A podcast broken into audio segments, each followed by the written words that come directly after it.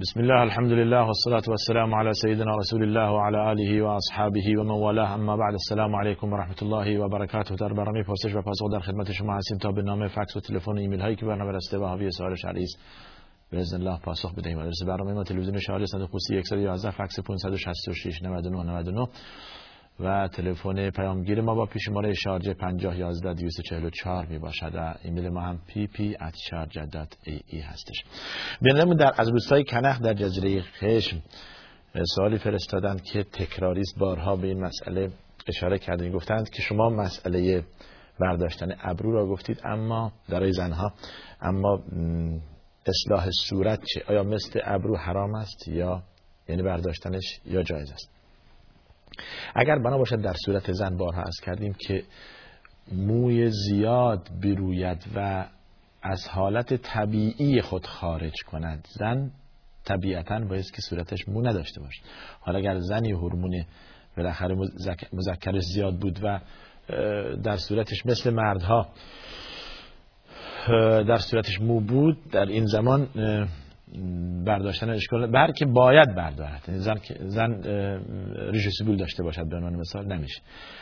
اگر موهای ریز و طبیعی است اون زمان دیگه احتیاجی برای برداشتنش نیست. اون دیگه تکلف هست و این میشه دیگه غیر جایز. اما اگر مو زیاد باشد و در صورت زن اشکال ندارد که بردارد بلکه باید از بین ببرد. توجه کردید؟ پس این و اصلاح ابرو مثل همین اگر که زخیم باشد و پر باشد به هم چسبیده باشد حق دارد که جدا کند و به حالت طبیعی در بیاورد. ولی اگر که خودش طبیعی باشد حق ندارد به آن دست بزند. عشر اوائل زیحجه گفته اید و فضل آن رو بیان کنید. عشر اوائل زیحجه خداوند دربارش قسم یاد کرده و فرموده است و الفجر و لیال عشر قسم به فجر و شبهای دهگانه زیحجه دهه فجر دهه مبارکه فجر. همین ایام زیحجه می باشد که خداوند دربارش قسم خورده است. از اول زیحجه تا روز دهم یعنی روز عید قربان.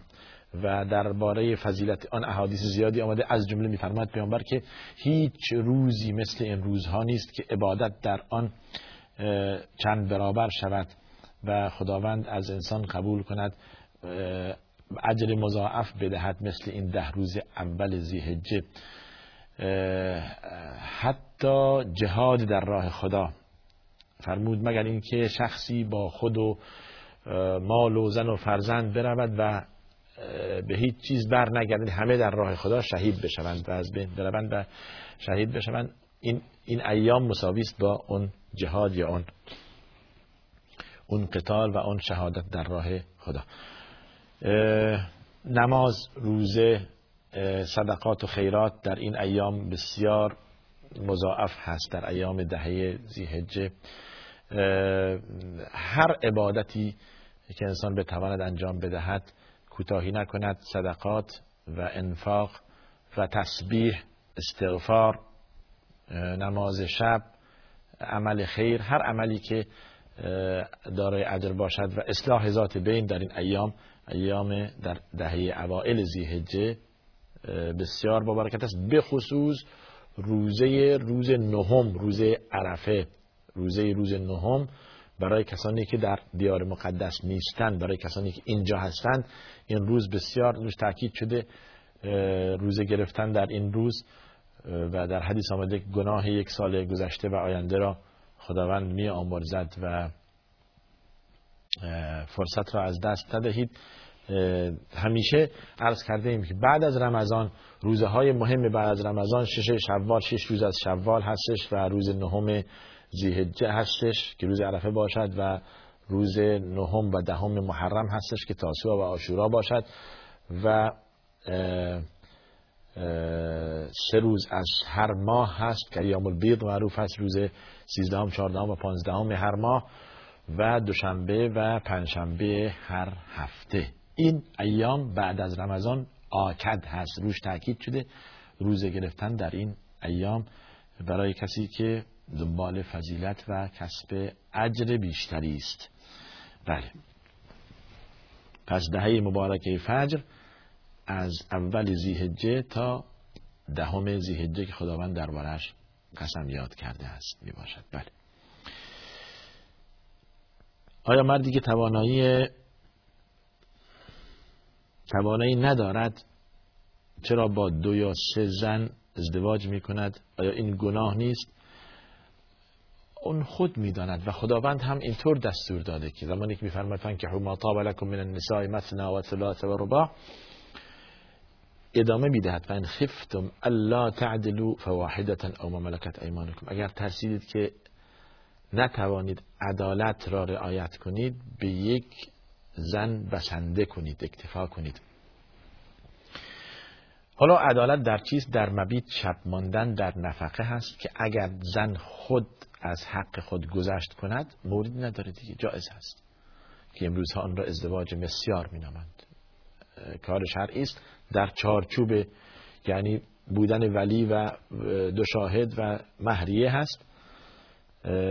و نکاح صحیح هست. اما اگر که زن از حق خود تنازل بدهد و گذشت کند شب, شب نمی‌خواهد که مرد از آن باشد نفقه نمی‌خواهد مسکن نمی‌خواهد آن زمان دیگه اشکالی نداره و دو یا سه زن یا چهار زن اختیار کردن. اما در غیر این صورت باعث عدل کرد و باعث رعایت کرد. کسی که در خود نمی‌بیند به یک زن اکتفا کند.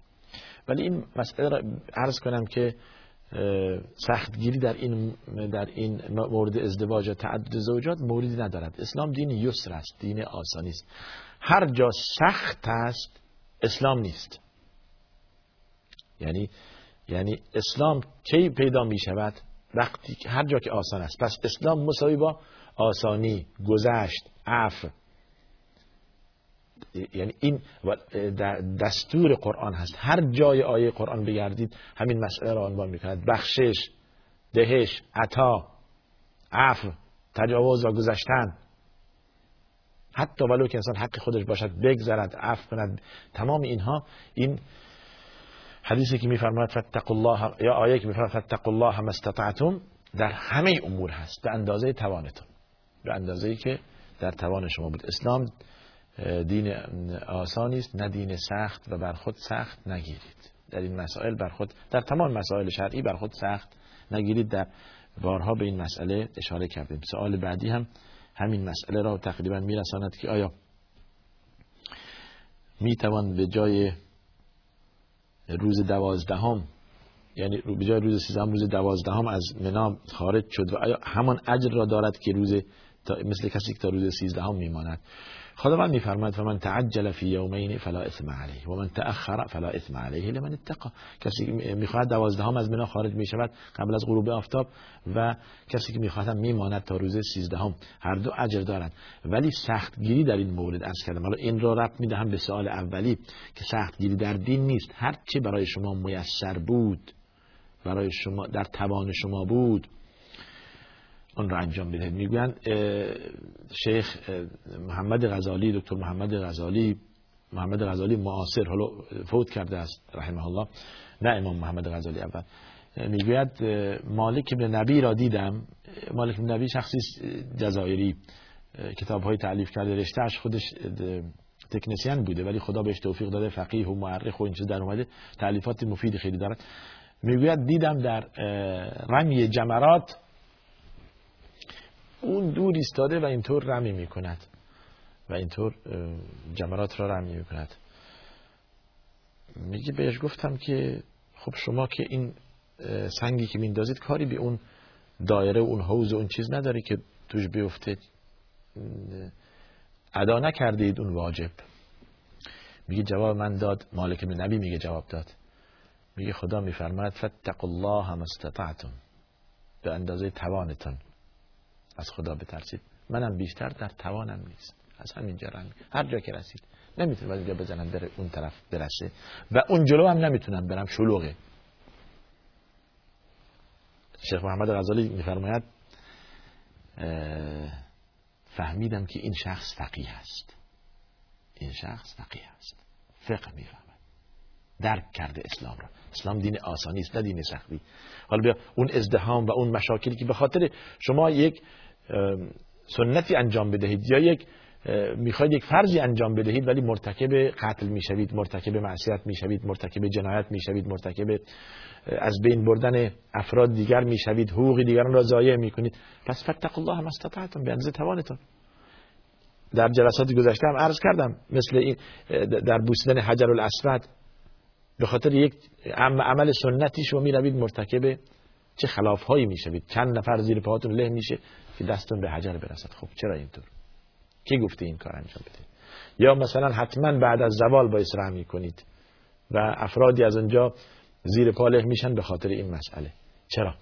پس اون آیه فتق الله هم استطعتم همیشه مد نظرتون باشد. دیگه می‌داد که دین دین اسلام چقدر دین آسان و دین یسری است. ان الدین یسر ولن یشاد دین احد ولن یشاد دین احد الا غلبه. هر کس دین را به خود سخت گرفته دین بر آن چیرش دین اسلام آسانی است دین گذشته است. پس همون مقوله که عرض کردم هر جا سخت و دشوار و مشکل است دین اسلام نیست. دین اسلام دینی است. آسان یسر سهل یسرو ولا تعسرو بشرو ولا تنفرو. آسان بگیرید سخت نگیرید بشارت بدهید مردم را از دین منفور نکنید. دین دین یسر است. پس به اندازه که در توان شماست از خدا بترسید. در تمام عبادات در تمام عبادات به اندازه که در توان شماست. شما هر جای اسلام می‌بینید راه حل پیدا کرده. راه حل پیدا کرده برای عبادت. یک عبادتی شما بیاورید در اسلام که خدا به آن دستور داده که حتما باید انجام بدهیم ولو که مساوی با از بین رفتن ما باشد. کجاست؟ نیست. نداریم اینطوری. خدا میفرماید ولا تقتلوا انفسکم ولا تلقوا بایدیکم الى التهلكه خودکشی نکنید خود را به مهلکه نیندازید. به اندازه توانتون. هوا سرد تیمم نیست بدون هیچ. ایستادن نشد نشستن نشد درازکت نشد. به هر طوری که میسر بود. روزه در رمضان اگر شد اگر گرما طاقت فرسا بود اصلا ما افطار می‌کنیم. بعد از رمضان در زمستان قضای آن مریض بودیم نتوانستیم. حج همینطور در عمری یک بار اگر نشد اصلا به بر ما واجب نیست. از ما ساقط شده. پول نداریم زکاتی نمی‌توان نمی‌خواهد بدهیم. پس این مسئله درش آسانی و یسر است. معصیت کردیم راه حل دارد استغفار می‌کنیم توبه می‌کنیم. خداوند میبخشد میآمرزد. پس آسان است. بر خود سخت نگیرید. توجه فرمودید؟ همچین بله. بسیار خوب. گفتید قربانی از چه وقت شروع می شود بعد از نماز عید قربان. بعد از اینکه نماز خوندن مردم از مصلا برگشتن وقت ذبح حیوانات است برای قربانی. اگر انسان خود این عمل رو انجام بدهد اجر مضاعف دارد. خود با دست خود ذبح کند اجر مضاعف دارد. نشد وکیل می‌گیرد. نشد هم در همین جمعیات خیری کسی را وکیل می‌کند یا پول می‌دهد که براش ذبح کنند. ولی کسی که در توان دارد حتما ذبح بکند. در حدیثی اومده کسی که در توان دارد و ذبح نکند من کان له سعت ولم یضحی فلا یقربن مصلانا. به نمازخانه ما نزدیک نشود یعنی به نماز به ایدگاه نزدیک نشود. کسی که در توانش هست و ضعف نکرده امروزه بیشتر مردم در توان دارند که یک گوسفندی ذبح کنند و گوشت آن را توزیع کنند. یک قسمت خودشون یک قسمت دوستانشون یک قسمت هم به فقرا بدن به سه قسمت تقسیم کنند توجه فرمایید. پس بنابراین در حدیث اومده که شکمان گرسنه فقرا در آن روز سیر کنید. بگذارید فقرا از, از گوشت سیر بشوند. این اصراف هایی که ما می‌بینیم در جشن عروسی در جای دیگه بگذارید در روز قربان ذبح کنید و توزیع کنید گوشتشو. بدید به فقرا. تو سطل آشغال نریزید. روز روزی که اون آقا می‌خواد پسرش یا دخترش را یا داماد کنه یا عروس کنه. چطور؟ چقدر مصرف می‌کنن چقدر خوراک های تازه غذاهای تازه و میوه های تازه به سطل آشغالی ریخته میشه. از خدا بترسید. بله. اون حرام و اسراف است و این اجر و ثواب است. یعنی قربانی. بله. سنت های البته دارد کسی که نیت کرده است در به خصوص در مذهب امام احمد این را تاکید میفرماد کسی که نیت کرده است برای قربانی بهتر است که از سر و صورت خود و از, از بدن خود موی جدا نکند و نتراشد و کوتاه نکند ناخن خود را کوتاه نکند تا روزی که این این عمل خیر را انجام بدهد تا روز بعد از روز دهم بعد از ذبح کردن دیگه ناخن را کوتاه کند و موی را اصلاح کند. این البته سنت هست نه فرض اونم در حق صاحب خانه یا مرد خانواده و مدیر خانواده که نیت کرده از قربانی کند. ضمن این را عرض کنم که یک قربانی یک گوسفند برای خود و خانواده کافی است یک گوسفند ذبح کردن برای خود انسان و خانوادهش کافی است. بسیار خوب. قربانی در جای دیگر اشکالی نداره. اگر شما تشخیص دادید که در اینجا اون افرادی که مستحق گوشت قربانی هستند وجود ندارن. می‌خواید به خیرش به فقرای بیشتری برسه در جایی که تشخیص می‌دهید فقیر هستش اون رو توضیح کنید و به فقرا برسانید. اون این مسئله جایز هستش. در کشورهای آفریقایی در جایی که فقیر هست در هند در هر جا که شما صلاح دانستید در افغانستان هر جا که دیدید که فقرا بیشتر هستند در اونجا توصیه کنید که براتون ذبح کنند و گوشتش به فقرا بدهند. البته ارز کن توضیح این گوشت به سه قسمت هستش یک قسمت برای فقرا یکی برای دوستان یکی برای خود انسان و خانواده. شما هم می‌تواند از این استفاده کنند حالا اگر همه به فقیر دادید دیگه فبیها و نعمت دیگه اجر بیشتری است. بله. بله. دوازده سال قبل حسابی در بانک باز کرده و تا به حال هیچی بیان نیفزیدم به من خبر دادن که فایده کلانی در یا فایده زیادی روی این هست روی این پول رفته. با اون پول چه کار کنم؟ منظورشون با پول سود. همیشه بازم این یک راه حلی است ببینید حالا این مثال جالبی سوال جالب رفت میدیم به اون سختگیری و یسر یا یا چیزی که انسان بر خود می‌گیرد. سختگیری که اسلام بر بر انسان نگرفته یا خدا بر انسان نگفته است. باز راه حل هست. درسته. بله. سود و این اموال ربوی است و حرام است و نجس. خب حالا چیکار کنیم؟ حالا بالاخره من این کارو کردم. از روی ندانستن ده سال 20 سال قبل حسابی باز کردم و اموال فایده روی این حساب آمده آمده آمده. منم توجهی نکردم. حالا متوجه شدم که بابا یک حسابی من داشتم و سود روش اومده. با این سود چه کار کنم؟ سود زیادی هم هست. ولش کنم. بردارم بیرون بریزم. میشه اسراف و حرام. به فقیر بدهم. خود چطور انسان خودش نمیپسنده بر فقرا؟ لن تنالوا البر حتی تنفقوا مما تحبون. ولی راه حل داره. اونا می‌فهمن در کارهای عام المنفعی که همه ازش استفاده ببرن ولی مقدس هم نباشه. مثل آسفالت مثل راه مثل پل مثل دشوی عمومی دشوی مساجد دشوی مدارس. خرج این کار رو بکنید. پس راه حل داره. پس راه حل داره. توجه کردید؟ پس راه حل داره و این پول را پول سود خرج همچون پروژه ها و مشروعات بکنید. بله. و به شرط اینکه دیگه دست بکشید. نه اینکه این بهانه شما باشد که من پول سود می‌گیرم ولی در راه و اسفالت و پلسازی و دستشویی اینها خرج می‌کنم نه. اگر که دنبال حل هستید دنبال حل معزل هستید که از این معزل رها پیدا کنید و و از این مشکل بیرون بروید این راه حلش هست. بهترین راه حلش اینه که شما در راه در جاهای عام المنفعه غیر مقدس صرف کنید این پول را. و دیگه بین خود و خدا عهد کنید که ربا نخورید و ربا نگیرید و ربا ندهید. بله. بله. فعدنو به حرب من الله و رسول خدا خدا میفرماد کسی که ربا می‌دهد ربا می‌خورد اعلام جنگ با خدا کرد. مواظب باشید. و من جاءه موعظه من ربی فانتهى فله ما سلف و امره الى الله. و من عاد فاولئک اصحاب النار. کسی که دست کشید خدا میبخشدش ان ولی کسی که دو مرتبه برگشت و از این که فهمید که ربا حرام هست دیگه گناهش بیشتر است و همچون شخصی جهنم در انتظار اوست. والعیاذ بالله. مسئله ربا خطرناک است. از ربا بترسید از ربا خوردن ربا دادن. خداوند ما را از این معصیت بزرگ نجات دهد. اموال ما را طاهر سازد از ربا. و سود حرام. بله.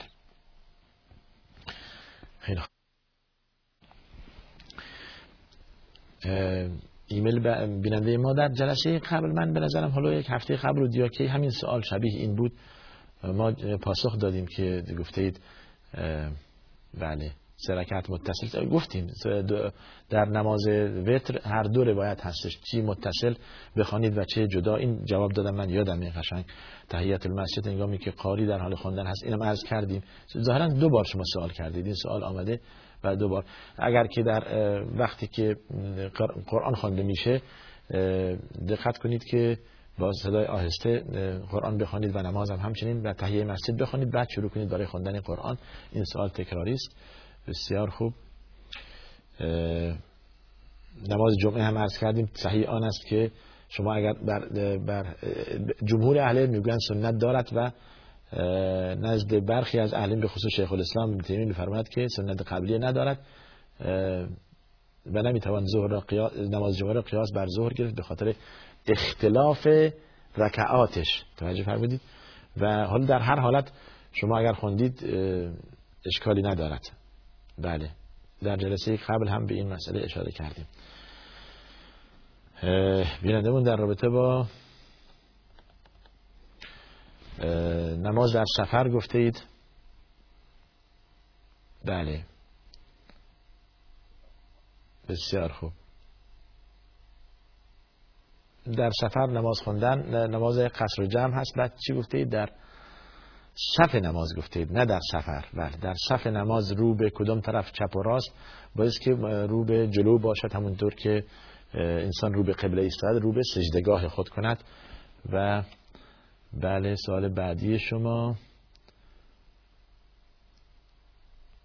در کلمه توحید در اقامه گفته اید چند بار تکرار شود لا اله الا الله یا محمد یا تشهد.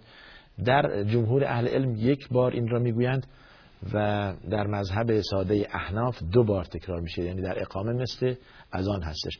در نزد جمهور اهل علم اقامه نماز یعنی الله اکبر الله اکبر اشهد ان لا اله الا الله اشهد ان محمد رسول الله دیگه یک بار یک بار میاد کلمه شهادتین یک بار توحید یک بار اشهد ان محمد رسول الله حی علی الصلاه یک بار حی علی الفلاح یک بار قد قامت الصلاه دو بار و الله اکبر یک بار و لا اله الا الله. این نحوه اقامه هستش در مذهب ساده احناف امام ابو حنیفه امام اعظم رحمت الله علیه میفرماد این مثل اذان هستش. مثل اذان الله اکبر الله اکبر الله اکبر الله اکبر اشهد ان لا اله الا الله اشهد ان لا اله الا الله. هر کدوم دو بار تکرار میشه تا آخر. پس اقامه نماز و اذان نزد ساده احناف مثل هم هست به اضافه اینکه در اقامه قد قامت صلات اضافه می شود بسیار خوب. هر کدوم شما این را انجام دادید درست است و موردی ندارد و صحیح است. به هر به هر مذهب عمل کردید این جائز هست. خیلی خوب ضمن سلام و با خدا بنده سوالات من بسیار خوب. سوال شما چیست؟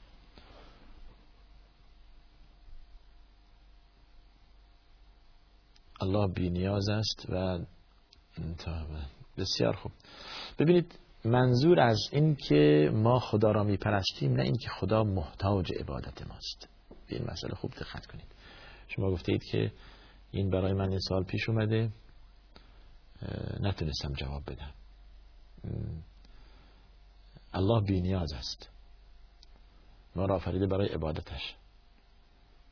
چرا سلسله نبوت قطع گردیده و این حکمت خداست که محمد رسول الله ما کان محمد ابا احد من رجالكم ولكن رسول الله و خاتم النبیین. و خاتم النبیین. آخرین پیامبر هستش. آخرین پیامبر. و در حدیثی رسول الله صلی الله علیه و آله دین کامل و شامل هست. دیگه موردی نداره که همچون که شما گفتید خداوند پیامبران دیگر بفرستد. میفرماید دین کامل است. مثال من و بقیه پیامبران یا دین اسلام و بقیه ادیان مانند یک ساختمانی است که همه چیز کامل هستش. ستون دیوار اتاقها. خیلی قشنگ. یک خشت یا یک آجری کم دارد. این آجر من هستم یا این دین اسلام هستش که کامل و شامل هست. دیگه دین نه جا دارد که ما به آن بیافزاییم نه هم زیاد است که از آن بکاهیم. الیوم اکملت لکم دینکم و اتممت علیکم نعمتی و رضیت لکم الاسلام دینا دین کامل و شامل هستش. دیگه احتیاج به اضافه ندارد و زیاد هم نیست که ما از آن یک چیزی بکاهیم. و هر چیزی نوع آوری در دین میشه بدعت و زیاده در دین. و دین دیگه جا ندارد که من و شما بهش بیافزاییم. هر چی مشرع الله سبحانه و تعالی از طریق رسول الله صلی الله علیه و پیام به ما رسیده است. همون دین کامل و شامل همونطور انجام گرفت. که صلاحیت آن تا روز قیامت هست تاریخش نمیگذره. روز به روز, روز, به روز مدرن تر می شود دین مدرن دین پاکیزگی دین تهارت دین عفو و گذشت دین خلاقیت دین علم دین دانش دین پژوهش. این دین اسلام است. قل درو مادا فی السماوات والارض. اولین آیه اقرا بسم ربک الذی درباره خوندن درباره نون و القلم ما استرون نوشتن علم دانش اون درو ما فی السماوات والارض. و فی انفسکم افلا تفکرون خود بنگرید در خود بروید پزشک بشوید برید بروید مهندس بشوید تکنسین بشوید بروید عالم بشوید بروید عالم فلکی بشوید ستاره شناس بشوید. ب... تمام علوم ستوده است در اسلام. بله. و پاک و پاکیزه باشید پاک بخورید عمل صالح انجام بدهید. کلو من طیبات و عمل صالحه این که برای شما حرام هست به این علت و این علت. هرچی که حرام شده است هم دلیل دارد برای آن. و بنده مطیعی باشید بنده سرکش نباشید. به حقوق دیگران تجاوز نکنید. به همدیگر احترام بگذارید. همدیگر را نکشید همدیگر را از بین نبرید. به زنان احترام بگذارید. موجودی ضعیف هستند به ایشان حقشون بدهید. تمام. این این یک چیزی که اسلام روی آن تاکید کرده. پس بنابراین جا ندارد برای اینکه شما بیان بیافزایید. توجه کردید. حالا چرا سلسله نبوت قطع گردیده است؟ حکمت خدا بوده است. عرض کردیم که دیگه موردی ندارد که خداوند پیامبران دیگری بفرستد. توجه کردید؟ بعد از پیامبر اسلام بعد از محمد صلی الله علیه و سلم دیگر موردی ندارد که خداوند پیامبرانی بفرستد و و وحی الهی را به دیگران وحی تمام شده است. بله. بعد از رسول الله صلی الله علیه و بر هیچ کسی وحی نازل نشده است. وحی قطع شده است بعد از رحلت رسول الله صلی الله علیه و سلم. بله. از زبانهای قدیم نیست. کوه نمی شود دین اسلام. از کردم تاریخش نمیگذرد. خیلی خوب. سوالات گفتید؟ ادامه دارد. ما در انتظار سوالات دیگه شما هستیم. پس بنابراین خداوند محتاج عبادت ما نیست. هر چیزی که هست برای خود ماست. در یک مثال داریم میگن که هر کس تو را می‌خواهد برای خودش جز الله که تو را می‌خواهد برای خودت. بدید. برای خودت. یعنی خداوند چیزی که بر ما واجب فرموده برای خود ما. چیزی که بر ما حرام فرموده برای خود ما. مسلحت ما اول و آخر مسلحت ما بنده در نظر گرفته شده. خدا بی نیاز است. الله الصمد بی نیاز در همین سوره اخلاص میفرماید. الله الصمد خدا بی نیاز است. شما فقیرید شما محتاج خدایید. خدا محتاج شما نیست. ما محتاج خداییم. دعا می‌کنیم خدا به ما بدهد خدا از ما گذشت کند. خدا از فلان مرض از فلان بلا نجات دهد. پس ماییم که باید خدا را بخواهیم. و همین مصداق آیه است که اذا سألك عبادی عنی فانی قریب. بنده از من اگر بپرسد من نزدیک هستم. از من بخواهد من دعایش قبول می‌کنم. پس همه به سوی خدا روی آوریم. در ایام مبارکی مثل دهه فجر اول زیهجه تا آخر آن به خصوص روز عرفه و در رمضان و در روزهای جمعه و در تمام ایام از خدا بخواهیم خدا را عبادت کنیم به خصوص استغفار و تسبیح و ذکر. بله. خیلی خوب. مسئله میراث همیشه عرض کردیم که مرجع آن در محاکم و دادگاه هاست. یک قسمتی ما جواب بدیم از سوال شما که حق حالا دختر ندادند یا کم کردن این حرام است. نبایست دختر را از میراث محروم کرد. خدا بهش حق داده. ببینید در مسئله وصیت اون چیزی که ما بارها عرض کردیم. برداشت غلط ما از وصیت این است که ما بیاییم و اموال خود را تقسیم کنیم بگوییم که دختر ما اینقدر بهره دارد از اموال ما پسر ما اینقدر بهره دارد و و همچنین. در حالی که این وصیت نیست. وصیت شرعی آن است که ما بگوییم ایها الناس امانت مردم نزد ماست. فلان جا گذاشته بعد از اینکه ما مردیم به صاحبش برگردانده شود. شخصی از ما طلب دارد اینقدر این به این مبلغ به آن برگردانید. من از کسی طلب دارم و اینقدر هست و از آن بگیرید. امانت من نزد دیگران هست و فلان شخص هست این آدرس و این تلفن و این است وصیت. نه این که شما بگویید که انبار را می‌خواهید تقسیم کنید چیزی که خداوند تقسیم کرده. حق هر کس را بهش داده است. خداوند میراث را فرض کرده و حق هر زی حقی به خودش داده است و تمام شده در قرآن توضیح شده. نمی‌خواد شما توضیح کنید. نمی‌خواد شما. لا وصیت لوارد. دیگه شما وصیت اینجا اینجا موردی ندارد که این وصیت کنید. وصیت شرعی آن است. اما اینکه گفته اید که دختر را از میراث محروم می‌کنید یک ظلم است.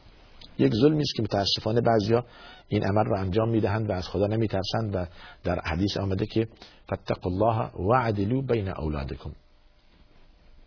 ظلم نکنید و عدالت بین اولاد حتی در زمان زندگی و بعد از مرگتون در زمان زندگی به هر کس داد درسته که هر کس به اندازه حقش بهش می‌دید. توجه کردید؟ به اندازه حقش. یک فرزندی برای شما زحمت بیشتری کشیده است. در خدمت شما بوده است. فرمان شما می برده است. پس این حق بیشتری دارد. شما حق دارید که به آن بیشتر بدهید. اما معناش آن نیست که فرزند دیگر را محروم کنید. فرزند دیگر را محروم کنید. دختر چه گناهی کرده است شما از میراث محرومش می‌کنید؟ مگر دختر شما نیست؟ مگر نطفه شما نیست؟ مگر شما پدرش نیستید؟ پس چرا میراث نبرد از شما؟ بله. و این این مسئله یک ظلمی است که درباره بله دختران می شود بله. درباره دعا همیشه دعا می کنم اما نتیجه آن کی باید ببینم؟ نتیجه دعا سه جواب دارد یا سه نتیجه دارد در حدیث آمده است که اولا دعا عبادت است. دعا هو العباده. آیه قرآن در چند جا خدا ذکر کرده است که از من بخواهید. ایاک نعبد و ایاک نستعین. ما می‌گوییم ولی عمل نمی‌کنیم. در جایی که در سوره بقره میفرماد اذا سالک عبادی عنی فانی قریب از من بخواهد. در حدیثی آمده که من الله سبحانه و تعالی در شب میفرماید کجا بندگانی که در روز گناه کردند و از من بخواهند و گناهانشان را بیامرزم در روز کجا بندگانی که در شب گناه کردند و در روز از خدا طلب عفو و گذشت کنند و گناه. هر چی که خواستید از خدا بخواید. ببینید دعا را دست کم نگیرید. ولو یک چیز اندک و کمی باشد. آیا می‌دانید که رسول الله صلی الله علیه وسلم اگر بند کفشش گم می‌شد دعا می‌کرد؟ خدا بند کفشم پیدا بشه خیلی ناچیزه درسته؟ ولی می‌خواهد برساند که در هر صغیره و کبیره ما به خدا رجوع می‌کنیم روی میآوریم. اللهم خدای. آدابی دارد دعا. ذکر و حمد خدا سلام و سلام در رسول الله صلی الله علیه و بعد دعا کردن. یا استغفار و بعد دعا کردن. و ختم هم با ذکر و ثنای خدا و درود بر رسول الله صلی الله علیه و و دعا را ختم می‌کنیم. علما میفرمایند که شما از خدا وعده داده. زمانی که شما درود بر رسول الله صلی الله علیه و فرستاده اید خدا بر شما ده بار درود بفرستد و قبول کند. آخرش هم درود بر رسول الله صلی الله علیه و میفرستید و خداوند ده بار بر شما درود میفرستد. حالا بین این دو درود دیگه شما دعاتون قبول نمیشه؟ قبول میشه. مطمئن باشید. ولی عرض کردم سه حالت دارد. حالت اول مستجاب بشه دعای شما و حاجت شما به شما داده بشود. و حالت دوم این که بلایی از شما رفت بشود. در این دعا کردن. پس بی نتیجه نشد. و حالت سوم اینه که در میزان حسنات شما اضافه بشود در روز قیامت. اجر بیشتری داشتید با دعا کردن. به وسیله دعا کردن اجر بیشتری دارید. پس پس در هر حالت دعا خیر است. حالا چه مستجاب بشود چه بلایی از شما رفت بشود و چه در میزان حسنات شما ثبت بشود. پس دعا کنید. از خدا بخواید. فقط از خدا. این را بگویم. توحید کامل آن است که شما فقط از خدا بخواهید. کسی را بین خود و خدا واسطه قرار ندهید. نروید قفل امامزاده بگیرید بگوید دستم به دامنت. مریضم شفام بده. بچم مریض همه دکترا بردم شفا پیدا نکرده. حالا شما شفا بدید امامزاده که شفا نمیده. قبر که شفا نمیده. الله شفا می‌دهد. و اذا مرضت فهو یشفین. از زبان پیامبر ابراهیم میفرماید. اگر دردی است خدا علاج می‌دهد. اگر حاجتی است خدا برآورده می‌کند. پس از خدا بخواهید. فقط از خدا بخواهید این را می‌خوام عرض کنم. حالا ممکن اونهایی که دعاشون قبول نمیشه یا اشکالاتی در دعا کردن یا در نیت یا در چیزی است و این به جای این که ثواب داشته باشن و اجر چیزایی که عرض کردم اون سه مورد برعکسش گناهکار و مشرک میشن. کی؟ زمانی که از غیر خدا بخواهد. زمانی که از غیر خدا انسان بخواهد می‌شود مشرک. جلوی یک حتی جلوی قبر پیامبر ایستادن و از پیامبر خواستن حرام است. شما بدانید زمانی که از پیامبر خواستن حرام است و میشه شرک جلوی قبر پیامبر بیسمی رسول الله به من بده یا رسول الله حاجتم برآورده کن یا رسول الله فلان کار بکن یا در قیامت یا در بلند شدن یا نشستن بگو یا رسول الله یا الله نگی میشه شرک. پس بدانید که بعد از رسول الله حتما دیگه این عمل جایز نیست. هر کی باشد. از خلفای راشدین گرفته از ابوبکر و عمر و عثمان و علی خواستن گرفته تا ائمه دیگر. اما هر شخصی که از شما از غیر از خدا شما طلب نفع یا دفع, دفع مزرتی کنید میشه شرک. پس فقط خدا را بخواید. مخلصین له الدین خالصانه. در دعاتون اخلاص داشته باشید. فقط خدا را فقط خدا را. همین معنای ایاک نعبد و ایاک نستعین دیگه. چون بروید دنبال معنای ایاک نعبد و ایاک نستعین دیگه. روزی 17 بار می‌گویید در نماز. یعنی چی؟ فقط تو فقط تو نه غیر تو یعنی الله. بله. خداوند اگر درش اخلاص باشد در دعا و فقط از خدا خواسته بشود. در رفع حاجت دفع مذرت خداوند دعا را قبول می‌کند. و اگر قبول نشد دعای شما مستجاب نشد هم همین دو حالتی که عرض کردم باقی است. یا در میزان حسنات شماست یا دفع بلایی از شما می‌شود. خداوند از شما به برکت دعای شما. و بهترین وقت برای دعا کردن هنگامی که پیشانی شما بر زمین است. اقرب ما یکون العبد الى ربه و ساجد. فاکثروا فیه من الدعاء. خیلی نزدیک انسان به بنده. زمانی که پیشانی به به زمین گذاشته به خدا نزدیک است. حالا از خدا بخواهید. حالا خدا را بخواهید. حالا بگید اللهم. نصف شب مردم حاجت خود را فقط نزد خدا ببرید. از بنده نخواهید. بنده اگر ازش خواستی ناراحت میشه. نمیده. خدا اگر ازش نخواستی ناراحت میشه. بنده خدا اگر ازش خواستی ناراحت میشه. الله یغضب ان ترکت سؤاله. و بنی آدم حین یسأل یغضب. سبحان الله خداوند زمانی که شما مسئلتی را ازش نخواهی ناراحت میشه چرا بنده از من نمی‌خواد؟ چرا بنده طلب نمی کند چرا بنده دعا نمی کند ولی بنی آدم برو پیشش بگو به من اینقدر بده. بیرون می‌کنه از دفترش. ناراحت میشه. پس اینجا فرق. ولی الله المثل الاعلا پس از خدا بخوای. ولی اوقات دعا بین اذان و اقامه. وقت روزه روزه هستی در رمضان که غیر رمضان. تا زمانی که افتار کنید. در یک سوم آخر شب. در سفر. در روز جمعه. در وقت سجده. اینها اوقات استجابت دعاست. این این وقتها را غنیمت بشمارید و از خدا بخواهید. بعد نتیجه را ببینید. کسرت استغفار بارها از کردیم. یکی از نتایج استغفار ان ربی قریب مجیب استغفروا ربکم ثم توبوا الیه ان ربی قریب مجیب در سوره هود. خداوند نزدیک است و دعا را اجابت می‌کنه کی؟ زمانی که شما زیاد استغفار کردید.